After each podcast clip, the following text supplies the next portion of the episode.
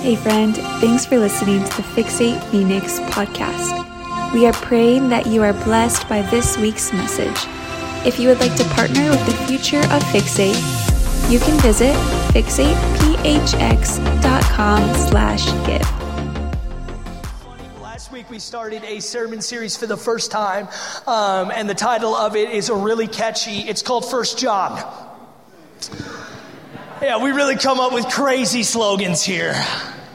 And the reason I bring it up is because I personally, and I'm going to give just a brief backstory for some of you guys who weren't here last week, but the reason I bring it up is First John. Um, I was studying it a few months ago, and it was fascinating to me because of uh, what I would say the, the seniority that John holds in Scripture right? So if you know anything about Jesus, you know that Jesus, we believe he's the Son of God, the Messiah sent to earth, crucified on our behalf for our sin, raised back to life. And in being raised back to life, right, he, eh, he kind of ushers in this new relationship in which the law is not just associated with a priesthood and a temple, but it's written on your heart and you could, you could have an awareness and a relationship with His Spirit that then guides you through everything you go through. Now, what happens is, is the church explodes and it's incredible and all this awesome stuff is happening. But at the same time, there's also persecution. There's also all types of different um, ideologies and theologies that develop outside of this that are contrary to the way. And so, so John kind of steps up because he's one of the only disciples who doesn't die, literally. And what I want to do is I actually want to point out a few things that you need to realize why First John is important. See, it is the last of the letters written, most believe dating 85 to 95 AD. He is the only apostle alive, and for context, this letter is written 30 years after the apostle Paul's death. 30 years after Paul dies, this letter is being sent out. So, all of Paul's letters, it's been decades since he's sent anything out. John has seen it all when this is written. He's lived through both Jesus' literal ministry, the establishment of the church, the furthering of the gospel in world mission, the persecution of the church of Nero and Rome in the AD 60s, and now the rise of false doctrines. This letter is a realignment to Jesus' life and message, to what he is seeing in the world right in front of him. The next is the letter is a rebuke to secularization of what was once sacred. Those claiming higher being than biblical morality, weaponizing the Spirit in ways to control others. He's pointing people back to Jesus as the author and finisher of all things. John's perspective on faithfulness and suffering is unrivaled. And this is personally why I believe First John is one of the most important books we can study. Rome tried to boil him in oil and kill him. Many believed they also tried to poison him. He's exiled for a period of one to three years. All of his friends have been martyred, all of them someone who walked with Jesus but suffered for him in the most profound ways. See, it's easy to find people who've walked with Jesus today, but do we know people who have been resiliently steadfast in the face of suffering and sacrifice? Those are the people who have earned the right to be listened to. American Christian persecution is not persecution.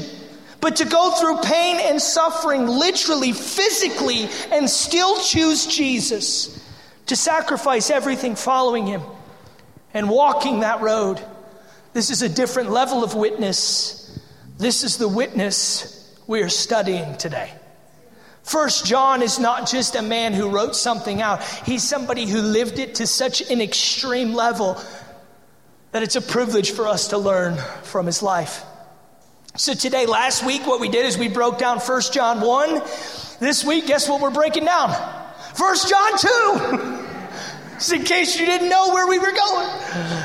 Also, if you didn't know where we're going, we're going to be in this book for. I was, I was literally written, breaking down the passages I was going to go through, and I was like, "Wow, we are going to be in First John for three months." I've never done that before, but like I said, I just felt such a kind of profound unction on this book in studying it that I wanted us to kind of break it down. And once again, the sermon title was just incredible, so I wanted to make sure we really utilized that well. Thought I'd get more laughs, but it's fine.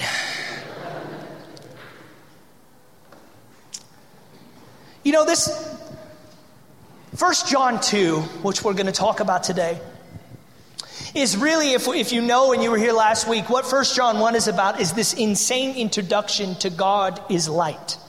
Okay? Now, many of us are like, oh, wow, God is light, profound insight, Micah. It's like, no, actually, it was a profound insight because Jesus has said he was the light of the world, but John is reminding people that God is the illumination he is the thing that brings light, brings growth. Bring, there's so much to the word usage, and you can go back and listen. We don't really do anything live, but you can listen to it on our podcast stuff. But this week, what's interesting is that the first chapter of First John is this idea that God is light. And the second, this second chapter of John is really what I'm calling today ingredients of a life in the light.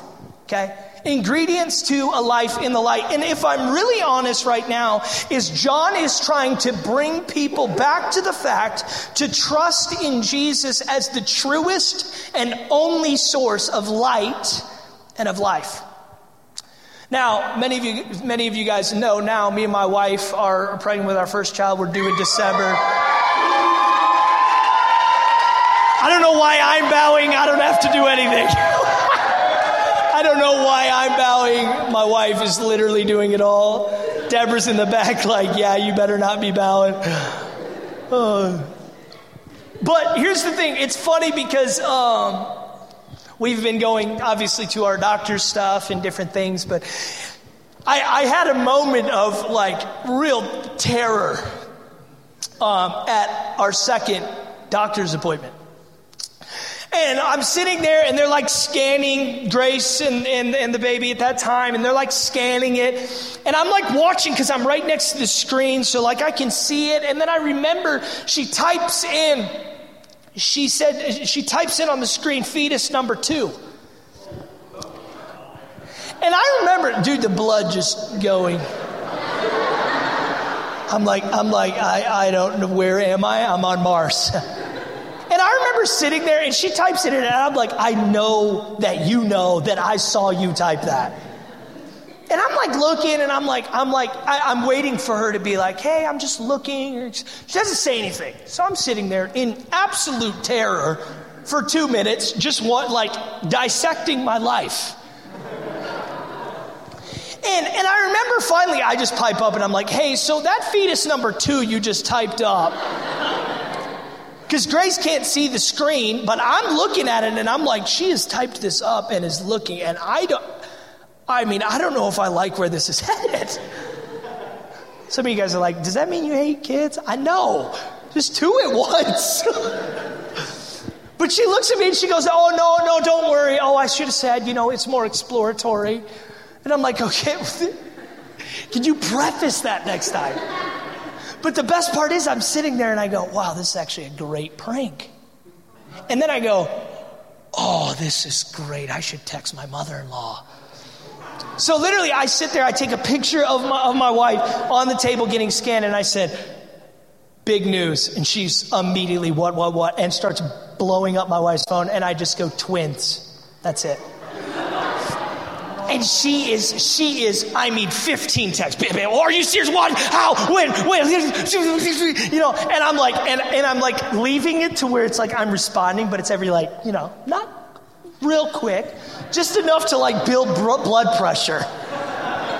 And, and the best part is, is Grace's purse is next to me, and I can just hear her phone just, and it's vibrating. The whole thing's just shaking on the floor. And I remember I'm like, I'm like sitting there, and the best part is, is she is fully fully convinced. I mean, to the point that afterwards I had to call my father in law about something, and he was like, You just got Amy to literally believe that you were having Twim's first soft 25 minutes. Uh, which I know she probably told 27 people. But the best part was, and so I, te- I text her, and I'm texting her, I'm texting her, and finally I'm just, I'm feeling a little convicted. So then I just go, okay, well, if this doesn't do it, I don't know what is. And then I said, hold on, wait. They're seeing a third. and at that point, at she was like, okay, I know you're lying. I hate you so much.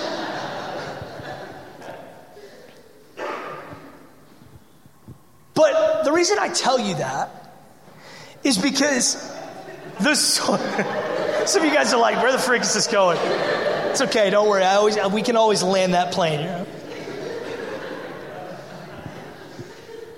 The reason I tell you that is because she wasn't looking at the source, she was looking at what she wanted to hear. More grandkids. Not, this is coming from Micah, and he pulls my leg every day I'm alive. But I say that because the source was me, and the reasoning was I want grandbabies as quick as possible, so I will ignore the warning signs if it's something I want, if it turns out that hopefully it's true. And what I'm trying to say is this is check your sources because what she wanted circumvented what was right in front of her and which she wanted what she needed to see and know. And the reason I say that is because this is the point of First John is what's happening in the church is people are wanting things. And so instead of going and leading and gleaning from the source which was Jesus, they're, they're contorting and turning and twisting things to make it into what they want because it's what they want. So this letter to First John is John saying, hey, guess what? There is, I am going to be a source that points back to Christ. But I'm such a source authoritatively by literally walking with him and suffering alongside him that the source that I am will point you directly to him. And there won't be this like, hey, let me try to kind of fit Jesus into my want box. And believe it or not, in Western culture, that's just who we are all the time. You can take away Jesus and it doesn't matter. We want to contort reality into our wants as much as humanly possible. And I wouldn't even say that's Western Christianity, I would just say that's humanity. So, how, as we followers of God, make sure that we're not making our wants with a little bit of Jesus instead of Jesus influencing and changing the wants that we have? Let's read first. Some of you guys are like, You're going to ever read the Bible in this church? Yes, here we go. 1 John 2 1 through 11. Here we go. My little children, I'm writing these things to you so that you may not sin. And if anyone sins, we have an advocate of the Father, Jesus Christ, the righteous. And he himself, the propitiation of our sins, and not for ours only, but also for those of the whole world. By this we know that we have come to know him if we keep his commandments.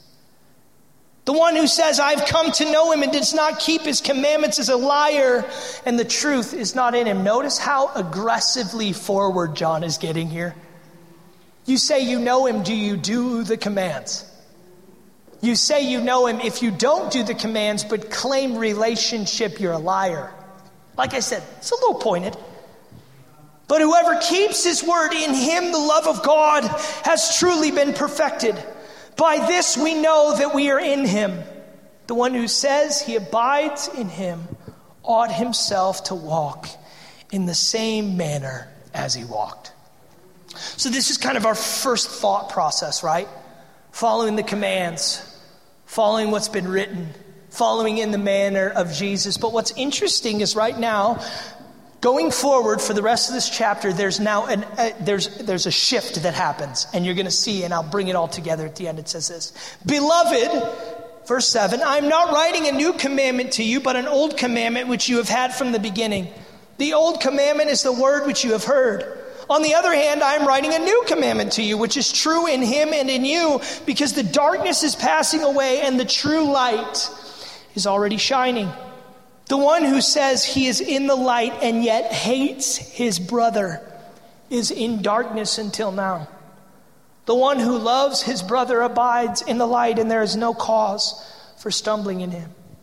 But the one who hates his brother is in the darkness and walks in the darkness and does not know where he is going because the darkness has blinded his eyes.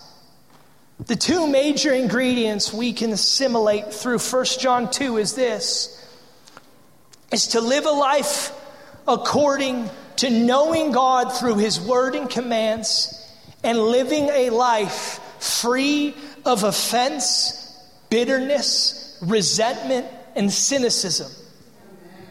These two things, once again, 1 John 1 is all about how incredible this light is, why the light is present and what the light means. The second thing is this, is you've been, guess what, my children, you've been called into this light, but the only way you stay in this light is the word and the command, and to love your brother and not hate your brother. And actually, I didn't read the last five verses. It's very similar in what it's communicating. The idea is this is a life of the light is knowing the Bible and refusing hatred, unforgiveness, bitterness, and dissension. And you know, I was reading this chapter this week and it was like, God, like I need, I'm like reading and studying. I'm like, God, are, like, is there more profound wisdom from First John 2? And I felt like it was like, no, there isn't. And you know why there isn't is because these two simple things are so hard for us to do that it would take a lifetime of commitment in order to fully understand and see them lived out. I think we all know, and it's sad to say today, that you can assess people who've been Christians for 25 years but have about four months of growth, or four weeks, or four minutes. And the reason being is because inside of our hardwired nature to come under God's command, to come under God's scripture, to forgive and not hate, to forgive and not be bitter. These things are not intrinsic to our humanity. And in our selfish and fallen nature, they're things that we'd much rather not live out.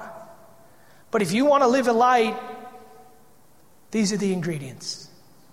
So, with that, I want to give us a couple things, and really, I'm kind of calling these things how to do what we know so we can grow in what we don't. How do we do what we know so we can grow in what we don't? And the reason I say that is because we can't do some things and not others. That's why the hypocritical nature of the church is alive and well today, is because we've cherry picked the things that we're passionate about and overlooked the things that we're not passionate about. Obedience is based on literal building blocks. You start with doing what you know, and then it fuels a passion for learning about what you don't know. Holiness and sanctification are not compartmentalized to your favorite subject titles. And the reason I say that is because I think a lot of us in this room, if we sat here, right, is we have basic elementary principles of how we can grow in God. And we sit in church sometimes and we go, God, why am I not growing? And God goes, Well, it's because you have to grow in what you know before you can grow in what you don't. And as sad as it is today, we would rather grow in what we don't know than grow in what we do know. And that's not the faith we're called to profess. And that's why John is writing a letter that we're looking and saying, wow, these, why is he writing this? It's been 80, it's been over 50 years since Jesus has died. Why is this stuff still being talked about? It's because for some reason, decade after decade, millennia after millennia, we just cannot get these things down. Amen. We cannot get these things down. And so, for some of us who are sitting in this room, like, oh, here's another message on, okay, well, let's read the Bible and not be offended at people, you're probably one that needs to hear it. The first thing is this if your beliefs aren't changing your behavior, your behavior will rewrite your beliefs. 1 John 2 4 says, The one who says, I have come to know him and does not keep his commandments is a liar and the truth is not in him. I love how it says liar because liar is just duplicitous truth. Right? It's truth that means one thing to somebody that is literally means another to somebody else. It's duplicitous truth. And the reason I say that is because I don't think a lot of us realize that our beliefs if they aren't changing our behavior, what happens over time is our behavior rewrites our beliefs in such a way that we don't even realize we're living out a lie because we've convinced ourselves it's the truth. And I pray today that we in this church don't realize or realize that God's grace did not abolish God's law, it internalized it. It is written it on your heart, and our basic moral grounds of right and wrong come from the law that has been imprinted upon us by God's new covenant. And as sad as it is to say, uh, we sit here and we say, God, I want you to change my behavior, but changed behavior comes from belief systems. Your belief system is the engine that, that, that, that transforms your behavior. And a lot of us, we just go, man, I wish my behavior was better. Man, I wish I just, man, I wish my behavior was, but man, why isn't my behavior, why? And God's like, well, if you had a stronger belief system, you wouldn't allow that behavior to exist. Our stronger belief system is the awareness of God's word and God's command. Our stronger belief system is Father, I will not read your word at surface value. As this, this idea of, oh, that's an interesting point of view, but I'll actually live this. I'll take it at not just what it says, but what it can do for me. That I know that you have created me with purpose in you, and so I will choose your purpose over my perceived potential. If your beliefs aren't changing your behavior, your behavior will rewrite your beliefs. The second one, knowing the commands and doing the commands is what we're commanded. There should be some rigid routine inside of your relationship with God in Scripture. Don't be mad you're not full if you're not eating. The test of living in the light is growing in our knowledge and dependency of God's commands. You want to live in the light? Be in the book that turns on the switches of our hearts and minds to illuminate the proper way forward. Man, how many of us, right, we say, God, I want to be in the light, but we have no routine that actually allows the light to be present. We have a belief that if I go to church enough, if I see that Instagram reel or follow this, this preacher or watch enough TikTok videos, man, I'm in it. How many of us have sat in the commands of God and said, Father, would this become the light that illuminates my path going forward? I can't tell you how many times, and, and it's funny because growing up, the statement of I was not, I'm not being fed was used quite often, but the realization is, is you were never supposed to be fed, you were supposed to feed yourself. And we can be in environments and we can be in places, but I'll tell you this the greatest ability you could have is to feed yourself regularly and religiously from God's word that transcends and changes who you are. One of my earliest words I'll never forget, and I may have said this before, but for some of us it'll make sense, is I was, I was at a conference and somebody came up to me and said, Hey, can you, can I give you a word? And I was like, okay, well, this is weird, but sure. She looked at me and she said, I, you're a fungus. I was like, you just call me moldy a little bit? Like, she said, you're a fungus. And I'll never forget it because I was super young and I was just like, this was just weird. And I was already a little bit apprehensive about this particular place. And she looked at me, she said, You're a fungus. You grow in darkness where no other person can. And I'll never forget that because that is something that I've lived on is when it is dark, I'll grow. When I have every excuse not to grow, I'll grow. When my schedule is too packed, I will wake up earlier. I will go to bed later. I will prioritize the kingdom above anything else. I will have every other excuse not to do what I, I don't care how dark, how much I've got. It doesn't matter. Amen. Out there, I'm getting shouted down.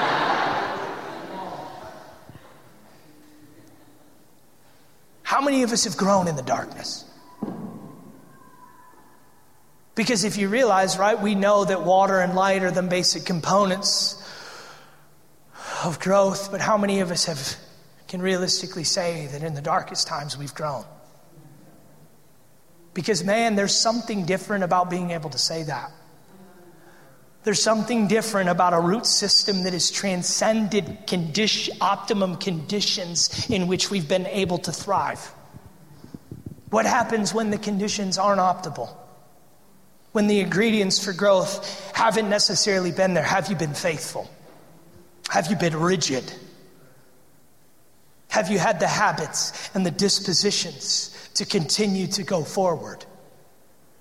Because this is what I mean by knowing the commands, doing the and doing the commands of what's been commanded to us. Is for so long we know the commands, we sometimes do the commands, and then we forget that the whole thing is about doing all of the commands. And I'm, I'm old enough, and by old enough, 31, to where I remember saying all the time, oh, it's not religion, it's relationship. And now the overcorrection of we don't need the word, we don't need accountability, we don't need community, we don't need constraint, we can kind of do it all on our own. Now the correction is this I recognize I need rigid religion. I'm, I, I'm going to say it, I do. And for a lot of us, what rigid religion sounds like is this controlling uh, mechanism. And I'm not saying that's religion. Rigid religion is me saying, God, I need such a rigid, habit based pattern and lifestyle of pursuing the commands of your word, living out those commands and trusting that those commands change me. And in that place, I know there is a fullness that I could have never got on my own. Because this is the thing, I think that for too long, the church, we've, we've like catfished people with like this prosperity gospel, when really what people are looking at for is wholeness and fulfillment. Like, I'm sorry, like, it, you can give me all the money, whatever, but I'm going to choose wholeness and fulfillment. And if we can model wholeness and fulfillment in a world that just says, oh, just reach for money, just reach for money, just have a bigger house, just get more cars, get more stuff. There's a reason that that's coming up empty and it's come up empty since the dawn of time. Richest man, go read Sol- Solomon's works in Ecclesiastes. I promise it's some interesting insight. Fear God, keep his commands. This is the end all and the be all.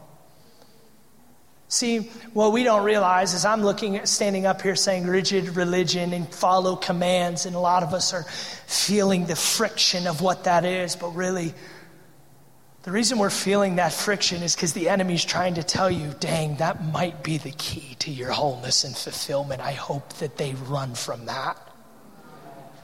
I hope they run from what he's saying because wholeness and fulfillment in, that, in him is what allows you to grow in the darkness.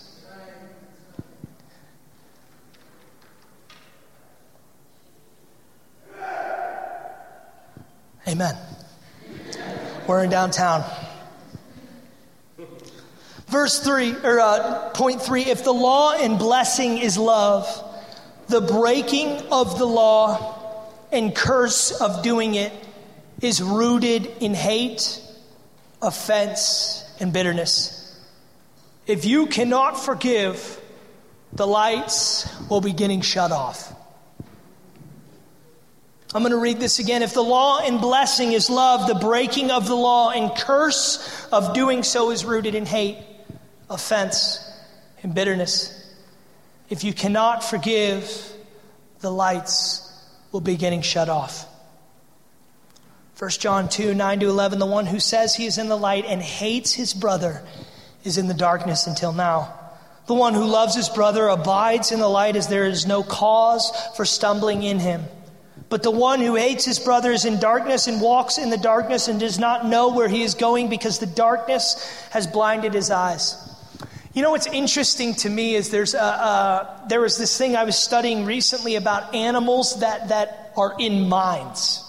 And I don't know why I went down this rabbit trail, but just bear with me. Some of you guys are like, where are we going? Don't worry, you're along for the ride.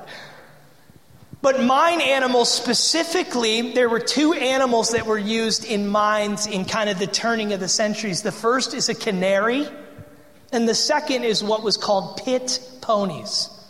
Now, these pit ponies were the things that brought the coal out in carts, but canaries, what was interesting is they brought canaries into the coal mines because they were so small and they were so boisterous in singing and chirping that when the monoxide levels got too high, their bodies were so tiny that they would ultimately die before any of the miners did. So, a canary in the coal mine was actually a lifesaver. They'd have canaries everywhere because the idea was as long as they were singing, they were safe. But if they were quiet, there was death in the air. The second thing that was interesting is pit ponies, and these were these, these ponies that they were attached to coal carts. And it actually says that the longer a pit pony was down in the mines without going outside, they had to uh, rhythmically take them out to the light and bring them back in and then out. Because what they found out is over time, they would just lose the ability to see. They would just lose it. Being in the dark so long with no gazing upon light or allowing light in, they just naturally lost the ability to see. Which is wild because when you think about it, there's no other historical phenomenon in which you just are in darkness and then just become blind. But in this instance, they would have to rigidly take the animals out of the mine because the darkness would turn their ability to see. And why I say that is because I think for a lot of us, we we sit here and we don't realize that we have an unawareness of long held offense that becomes so toxic that we stop singing or we stop seeking the light. And then the darkness starts to set in and the seeking starts to stop and the death starts to come. And I say this to you today because I feel like there are people in this room who are bitter and offended with their brothers and sisters and neighbors and are so focused on it that they don't even realize the lights are being shut off all around them into the kingdom and the presence of God. The breaking of the law. I love that this is the thing. The Ten Commandments are around. There's been things forever that have been said. There's more important people who have spoke on the matter than John, but John is saying, "Hey, guess what? Follow commands. Don't hate. Follow his commands and don't hate people." Is it once again it's like, "God, is there more here?" God, can you like, you know, follow my commands and don't hate. My closing story is this I boxed for a little over two years. Now, I really enjoyed boxing, I was decent, but what's funny is the hardest I ever got hit was by a 15 year old. now, some of you guys are laughing. I promise if this kid hit you, you would be on the ground. And by 15, he'd won gold gloves four times.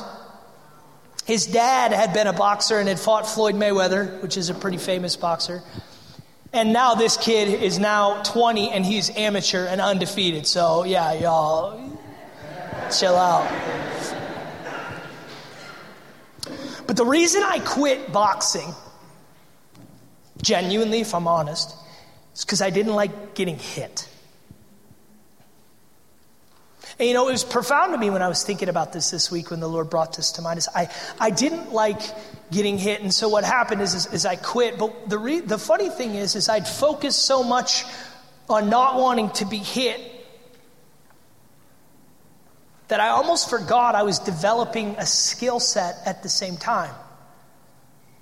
I was developing my ability to box. I was developing my cardio. I was developing my ability to defend myself. I was developing all of this stuff, but I was so not wanting any pain that I sacrificed my development for my comfort. And I say this today because I think sometimes we are so focused on the hits that we are taking or have taken and not the resiliency we are building, faithfulness we are stewarding, cross we are carrying, hope we are pursuing. No, we're focused on the pain that we felt. And we're focusing so much on the hits rather than focusing on the fruit of a life that knows how to take a hit and keep going. Go after His word. Guard your heart from bitterness and hate. Let the light shine. Take some hits. Stand to your feet.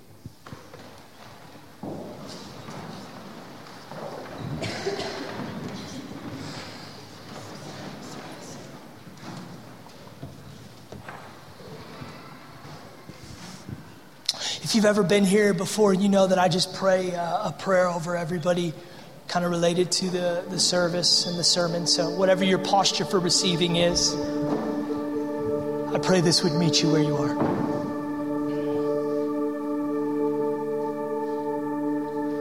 God, today, would you help us to know your word? To love instead of hate. God, we want to live in the light of you and be the light of you in a dark world. We repent of a lack of hunger for your word. We repent of viewing your word more as suggestion than truth. We're sorry, God. We repent of a lifestyle steeped in culture in which it is easier to live offended than to forgive, easier to hate than to love, easier to be bitter than f- to fight for healing and happiness. Help us, God, to live a life submitted to your instruction and plan. Help us to lead our lives, marriages, and families in the light of you having given blueprints to build ourselves around. Today, oh God, we take seriously the call of being a light to the world and becoming that city on a hill that cannot be hidden. May it be said of us that our lights burn bright, that our lives were lived holy, that our hearts stayed true. In Jesus' name.